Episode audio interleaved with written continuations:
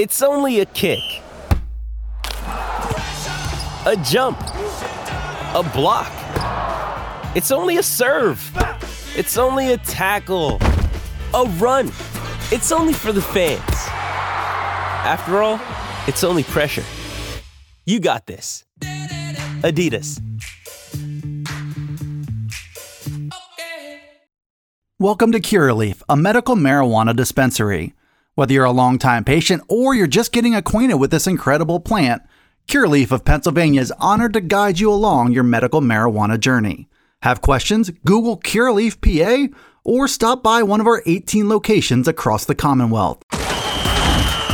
This is the Blue White Breakdown, the premier podcast for all things Penn State football. Talk about culture. It's something that should show up in every aspect of your program. It's the Blue White Breakdown, brought to you by Penn Live. Here are your hosts, Bob Flounders and Johnny McGonigal. Penn State football fans, welcome in to another edition of the Blue White Breakdown. I'm Bob Flounders, Johnny McGonigal joining me. You know you're starting to turn the corner, Johnny, when they start to release, uh, uh, you know, starting times for Penn State's 2023 schedule. Uh, not that it's a slow week by any means, but for Penn State football, but I do think the pan, the uh, the fan base is starting to get excited. There's two kick times have been announced. I believe it's just two both of them prime time games. Penn State's opener with uh, West Virginia is going to be a night game, 7:30 at Beaver Stadium on September 2nd. Uh, the more interesting news, and I kind of we've been talking about this, the whiteout game. What could it possibly be? What were the best scenarios? To me, when I looked at the schedule, I thought I thought that the decision that they made earlier in this week probably made a lot of sense. So the the whiteout game, which was announced on Monday, is going to be September 23rd against those darn Iowa Hawkeyes, an 8 p.m. kick. And it's noteworthy, I think, a little bit, Johnny. The game's going to be on CBS, a product of the new, you know, TV negotiations. And, and a lot of people probably don't know this, but it's not the same old TV schedule when it comes to college football. There's been some new contracts handed out. CBS is going to be a prominent player. NBC is involved. But yeah, Johnny, just your thoughts. Was it a big surprise to you when you found out the Iowa game, September 23rd, was going to be the, at Beaver Stadium, was going to be the uh, the whiteout game at eight o'clock. No, Bob, it didn't surprise me. Uh, we touched on this briefly last week, I think, when we were talking about that West Virginia game, the season opener, uh, being a primetime kick on NBC. And I-, I, thought that the whiteout would be the West Virginia game or the Iowa game. Uh, just looking at the rest of the home slate, the big game is the Michigan game, but you kind of have to assume that that's going to be big noon kickoff on Fox.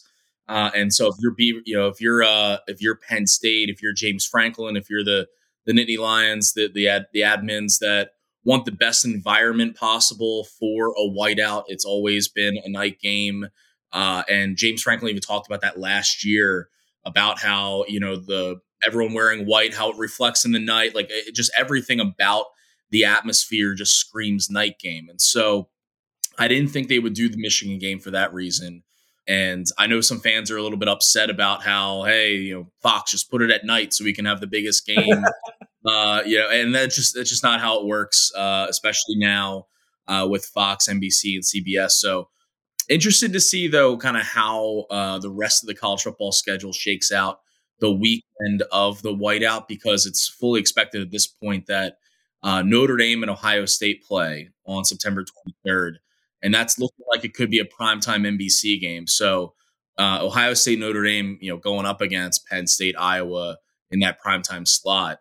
Uh, we'll see in terms of the viewership how how that all shakes out, but makes sense. Uh, I thought it was Iowa or West Virginia, and so um, two primetime games now for both of those, and uh, should be two very interesting games at that.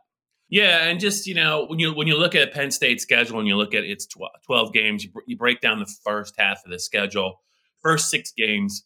West Virginia, you know, every, Penn State fans, especially older Penn State fans, Johnny, I know all about West Virginia. Used to be a really big rivalry with Penn State decades ago. Not nearly the case.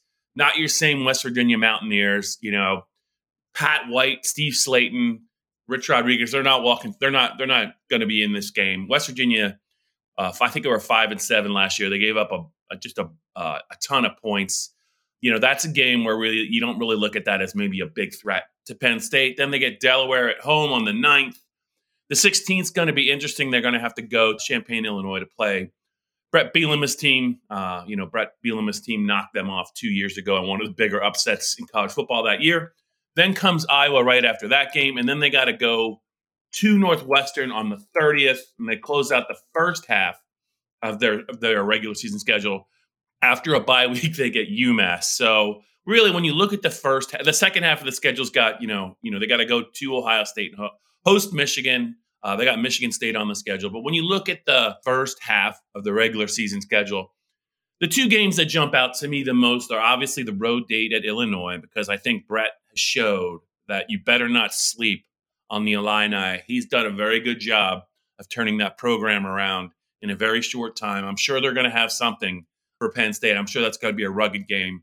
And then to play Iowa the next week Iowa's a little bit challenged on offense, and I don't know that's going to be any different this year. But those two games are really, I think, a big key to a quick start in 2023 in the first half of the season, and maybe going undefeated going into the second half. Yeah, and you mentioned you know that little that little gauntlet. I don't even want to call it a gauntlet, but that little stretch of Illinois, Iowa. Um, I do think that they'll come out and they'll take care of business against West Virginia in the season opener. Uh, I saw somewhere that they're 17 point favorites or something. I mean, I, West Virginia is not going to be great uh, this year. Delaware is Delaware. Uh, thanks for coming out. You know, before that Iowa game, you know, uh, again, you mentioned Bret Bielema and what he's been able to do there at Illinois. They lose a lot of key pieces um, to that defense and offense, but uh, you know, if Penn State can avoid some champagne problems in uh, in Illinois, that's a Taylor Swift joke, by the way. Uh huh. I was well. I'm going to ask you about Taylor a little bit later in this. Don't you worry about it. You're not getting out of here without giving me your review of that concert. But go ahead. But look, yeah, as long as they avoid issues in in Champaign and and they're you know undefeated going into that Iowa game, uh, maybe exact a little bit of revenge from the 2021 matchup. I expect this team to be six and zero oh to start the season going into that Ohio State game. I'd be it would, it would take like a, major injury or a major slip up uh, somewhere on this schedule. Maybe they come out and sleepwalk through an 11 a.m. local kick at Northwestern. If that ends up being the case, it feels like it always is. We'll see. But uh, obviously, you know, in terms of the, the front end of this schedule, the front half, the Iowa game was the biggest game. You know, you could argue with that in West Virginia. So uh, makes sense that it's a whiteout and everyone's gonna be juiced up for it. Uh, and uh, yeah, as you get later into the schedule, you don't need to you don't need to get people riled up or juiced up for Michigan. That that comes naturally, uh, even at noon. So, not surprised to see that that's not the whiteout. Yeah. Speaking of riled up, uh, this game, this Iowa game, Johnny, because of the way it played out two years ago, I was at the game. You know, the Penn State's fan base has long memories. They really do, as as do most, you know, huge fan bases. And that the Iowa game in 2021 was really the trigger point for Penn State's you know rapid decline in that year. They started the year undefeated. I think they were 5 and 0. Opened the season with a win at Wisconsin, which is never easy to do. Uh, their defense was pretty good throughout that year. It was really good in the Iowa game. They lost that game 23 20. They led 17 3 at one point out uh, at Kinnick Stadium.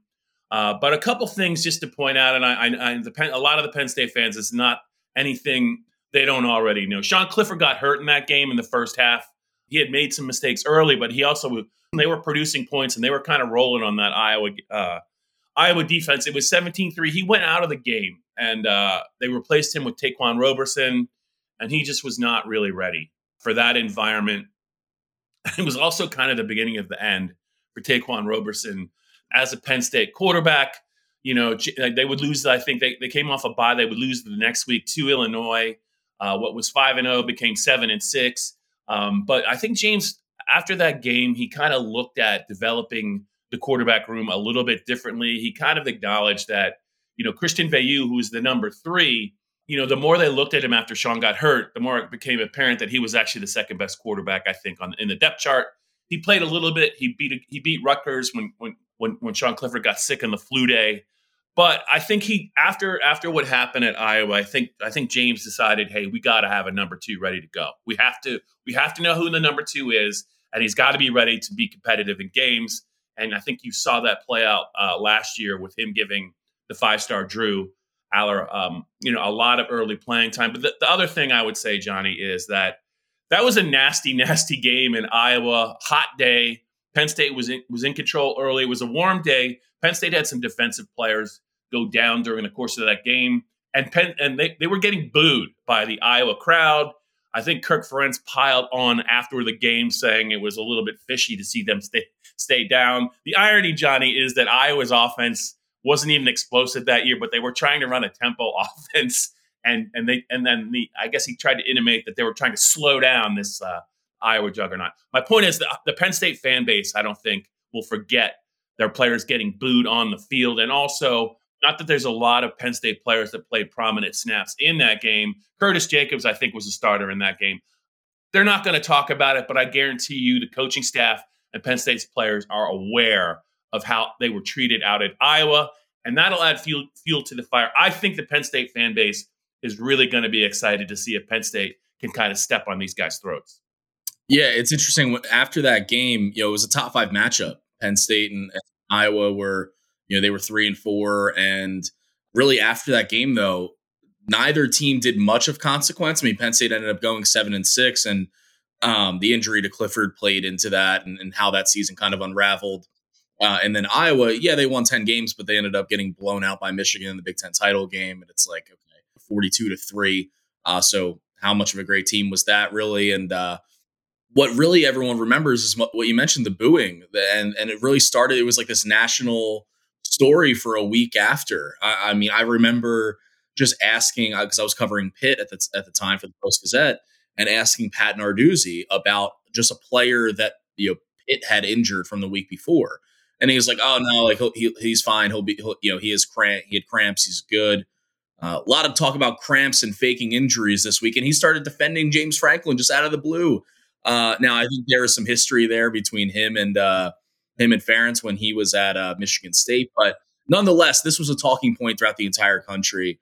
And yeah, it's going to be interesting to see, yeah, you know, how it's brought up before the game. Uh, yeah, obviously both both coaches, you know, Ferentz and Franklin will be asked about it. They'll be asked about it more than once, uh, for sure. Yeah, there, are definitely some players on this Penn State roster that will remember that game. I mean, this is going to be a juiced environment. I'm expecting Iowa to get booed running out of the locker room uh, pretty heavily. I mean, the, the away team is always booed, but uh, more than usual. Yeah, it was just a weird scenario when you know fans are booing and Ferentz said, "Oh, they smelled a rat." Like, who says that? Yeah, yeah. What a, what a, what a bizarre, what a bizarre statement. He hasn't had a good run in recent years, Kirk, on the national scene for a lot of reasons. You know, there's been a lot of stuff written about the Iowa program and some and, and some some of the ways he's handled that program. Johnny, I, I have to say this: it's it's usually pretty warm in September, even in state college. I I'm totally serious when I say this. I really hope an Iowa player does not go down with cramps early in this game because they're going to get it, and it's not going to be really fair uh, to the players. But at the very first sign of anything like that, you know, there's going to be 109,000 people that are going to get really, really unhappy. Um, but yeah, it, it's it's only been two years. It's going to be fresh in everyone's minds. It was a game that really helped shape Penn State's 2021 season uh, in the wrong way, and I I don't understand what Kirk Ferentz was thinking to say something like that. And he did do it. Your reference, you know, that's not the first time he's done that. Uh, I, I think Iowa played Michigan State uh, almost 10 years earlier, and I think Narduzzi was the DC, and there was some there was some talk. It's just it just what is to be gained by that? I don't I don't understand that guy. I really don't. I think you know he's he's been he's one of the you know longest tenured coaches in college football, but it just seems like the longer he stays, the the, the more everything around him is kind of a, a little almost in the negative. I, I don't know what to make of this guy. I mean, he's got his son as like the OC. There's some nepotism involved there, so he's got enough issues within that program to worry about than maybe going out of his way to incorrectly bash uh, another program. So yeah, it's going to be you know the game might not be wildly entertaining, but um, it's a game I think Penn State can really, really. This is going to be a game they're going to be very motiv- motivated to play. Yeah, you mentioned Ferentz's son Brian Ferentz being the offensive coordinator. I mean, talk about a joke of a coordinator. Uh, you know, they averaged what 17 points per game last year, uh, ranked I think 123rd out of 130 FBS teams. Uh, somehow not last in the uh, in the in the Big Ten. Nonetheless, uh, not very good. Uh, and that prompted uh, that actually prompted Iowa's athletic director because he was getting pressured so much by the fan base and the donors to do something about this because clearly Kirk Ferentz isn't going to fire his own son. Uh, that basically they have a contract stipulation now that Iowa has to average 25 points per game this year uh, and win and win seven games. And if they don't do that, then Ferentz is out as the offensive coordinator. Now, defensive and special teams touchdowns count towards this this average. So like he could still suck as an offensive coordinator and, and keep his job. Uh, so, but you know what though, there is actually like a slight reason or two for optimism around this Iowa offense. Uh, Cade McNamara, quarterback from Michigan, who was you know quarterback them to the 2021 uh, Big Ten title game and, and title win. He's their quarterback now. He transferred over to Iowa uh, in the offseason. They've got a transfer wide receiver coming in from Ohio State. They've got a tight end. You know, stop me if you heard this before, Bob, but Iowa has a tight end that they're excited about. Uh, Luke Lachey, or Lashley, I don't know how you want to pronounce his last name, but he's good. So, yeah, they've, they've got some pieces on offense. Who knows if Brian Ferentz can do anything with them, but uh, you know they're going to have a you know they're going to have a tough defense. Uh, you know they're good special teams, and uh, they're typically a tough out. So you know, it should be should be a good game. And really, you look at the schedule uh, in terms of defenses, and like I said, that the, the Iowa defense they lose some pieces in Riley Moss and Jack Campbell, but you expect them to have a nastiness about them. Maybe Illinois would would, would pose a, a, a difficult test too, but uh, those two games should be early tests for Drew Allar uh, and Penn State offense. Yeah, Van Ness, I think what it was a first round pick, although he kind of flashed late in the year. But yeah, I really, I mean, Jack Campbell was the guy I believe that knocked out Sean Clifford in that game two years ago with a, a nasty hit on a blitz. But you know, he's now a Detroit Lion. But the thing about watching Iowa as somebody who only gets to see him like every other year is I really get a kick out of watching the way they play on defense because you got to earn it against that defense. They don't make any mistakes. Their secondary is as opportunistic as it comes. They just seem to have they have a knack for developing whether it's a three star or a low four star by the time they leave Iowa, especially on a defensive side. These guys are almost they're all really NFL caliber players. I've always enjoyed watching the Iowa defense find different ways to really slow down talented offenses. You got they're going to make you go 80 yards. They're not going to make a lot of stupid mistakes. If you throw if they get you in third and long, chances are if you put the ball up for grabs, they're going to come down with it. Also, they're they're really good at developing offensive linemen, but the bugaboo has been really, you know, the quarterback play, and we'll see how it works out. But I just think that Penn State's defense, with what they have coming back, it's it's a good matchup for Penn State's defense. And I do think what happened two years ago does is going to matter a little bit in this game. And, and no matter what James Franklin says, he remembers the way his program was was treated uh, in that game and what was said about his program by the coaching staff and the defensive coaches are going to remember that as well because it was a lot of defensive players I think were the players that went down in question. And Jaquan Brisker was a guy who had I think I, I think he had a shoulder injury. He was legit injured early uh, for most of that season. Played in pain, and when he went, when a guy like Jaquan Brisker goes down, Johnny, it's because he's really hurt. This is the Blue White Breakdown. Welcome to Curaleaf, a medical marijuana dispensary. Everyone's journey is different, and we are honored to guide you to the best relationship with this incredible plant. Have questions? Google Curaleaf PA or stop by one of our 18 locations across the Commonwealth. Hey, it's Kaley Cuoco for Priceline. Ready to go to your happy place for a happy price? Well, why didn't you say so? Just download the Priceline app right now and save up to 60% on hotels. So, whether it's Cousin Kevin's Kazoo concert in Kansas City, go Kevin, or Becky's Bachelorette Bash in Bermuda, you never have to miss a trip ever again. So, download the Priceline app today. Your savings are waiting. Go to your happy place for a happy price. Go to your happy price, Priceline. With threats to our nation waiting around every corner, adaptability is more important than ever. When conditions change without notice, quick strategic thinking is crucial, and with obstacles consistently impending, determination is essential in overcoming them. It's this willingness, decisiveness, and resilience that sets Marines apart. With our fighting spirit, we don't just fight battles, we win them. Marines are the constant our nation counts on to fight the unknown, and through adaptable problem solving, we do just that. Learn more at marines.com. Johnny, we were we're kind of closing up our, our thoughts here on the on the whiteout game in Iowa, and just if you're a Penn State fan and you remember what happened two years ago, this is this this game got a lot more exciting, right? If this game was going to be played at noon on ESPN or wherever it was, you'd be excited for the game. But I think the fact that it's Iowa prime time, uh, I, I, do think, and this is definitely right. This is definitely a winnable game for Penn State. So I, I do think it's it's a shame it's not going to be Michigan for the whiteout game. But you got to play the hand you're dealt. And I think when you look at their schedule, I think the Iowa game made a lot of sense. Yeah, and this is teed up like you kind of like you alluded to. This is just teed up for a big Penn State defensive performance.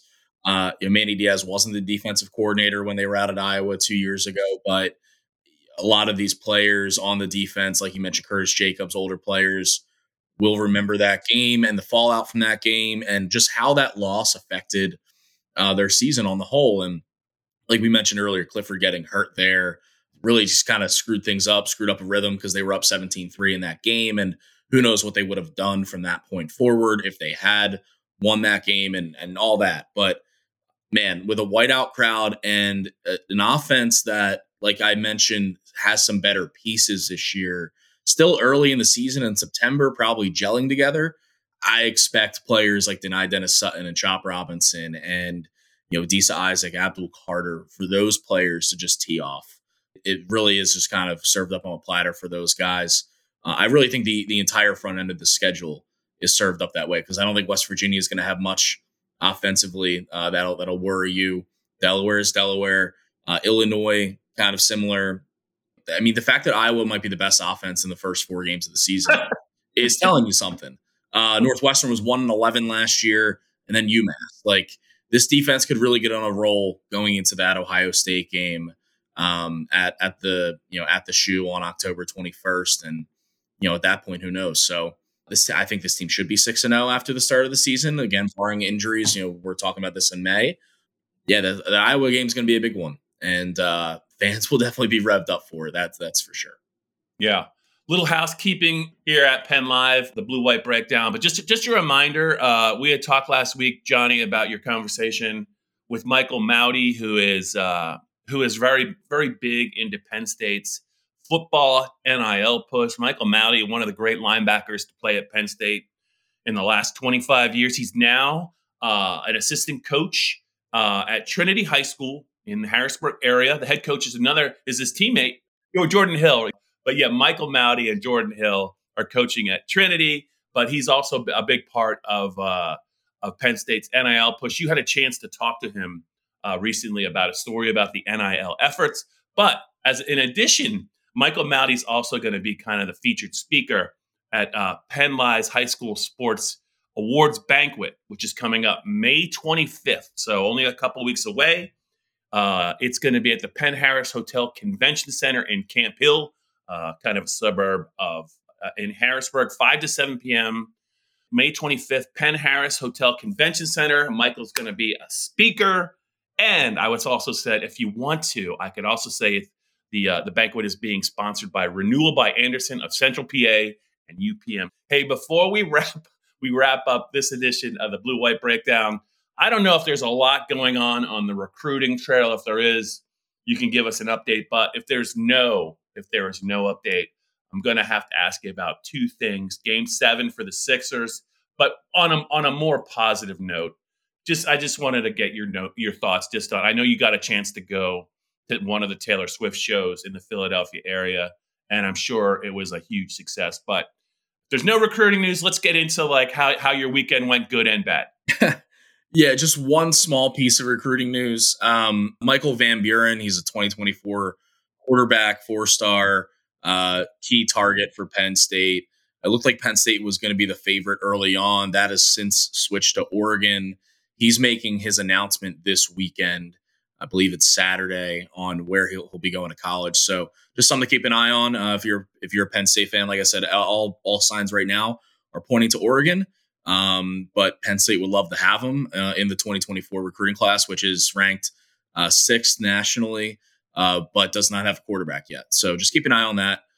Uh, the Sixers, it was it was just embarrassing uh, to be honest with you. And, and look, after Game Six, I was talking to my friends, talking to you know family, and they they had an opportunity winning Game Six at home. They were up two with four minutes left. They had a couple possessions there where they could have gone up four or five. They didn't take it. Tatum did his thing late.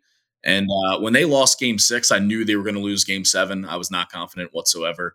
Uh, I didn't think they'd get smoked that bad. I didn't think they'd put up 10 points in the third quarter. Uh, but you know what? It's tough because the the difference in mental toughness between those two teams were on full display. Uh, a team in the Celtics that made the finals and and has that experience. And as much as I love Joel Embiid, he just hasn't done it in the playoffs.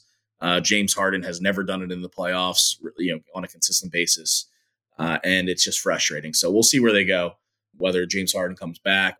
Uh, yeah, I was standing, I was watching the, that game in Xfinity Live uh, down in, in South Philly while a Taylor Swift cover band was playing in the background, and for like 30 minutes, I was just like, I was miserable. I was just down bad.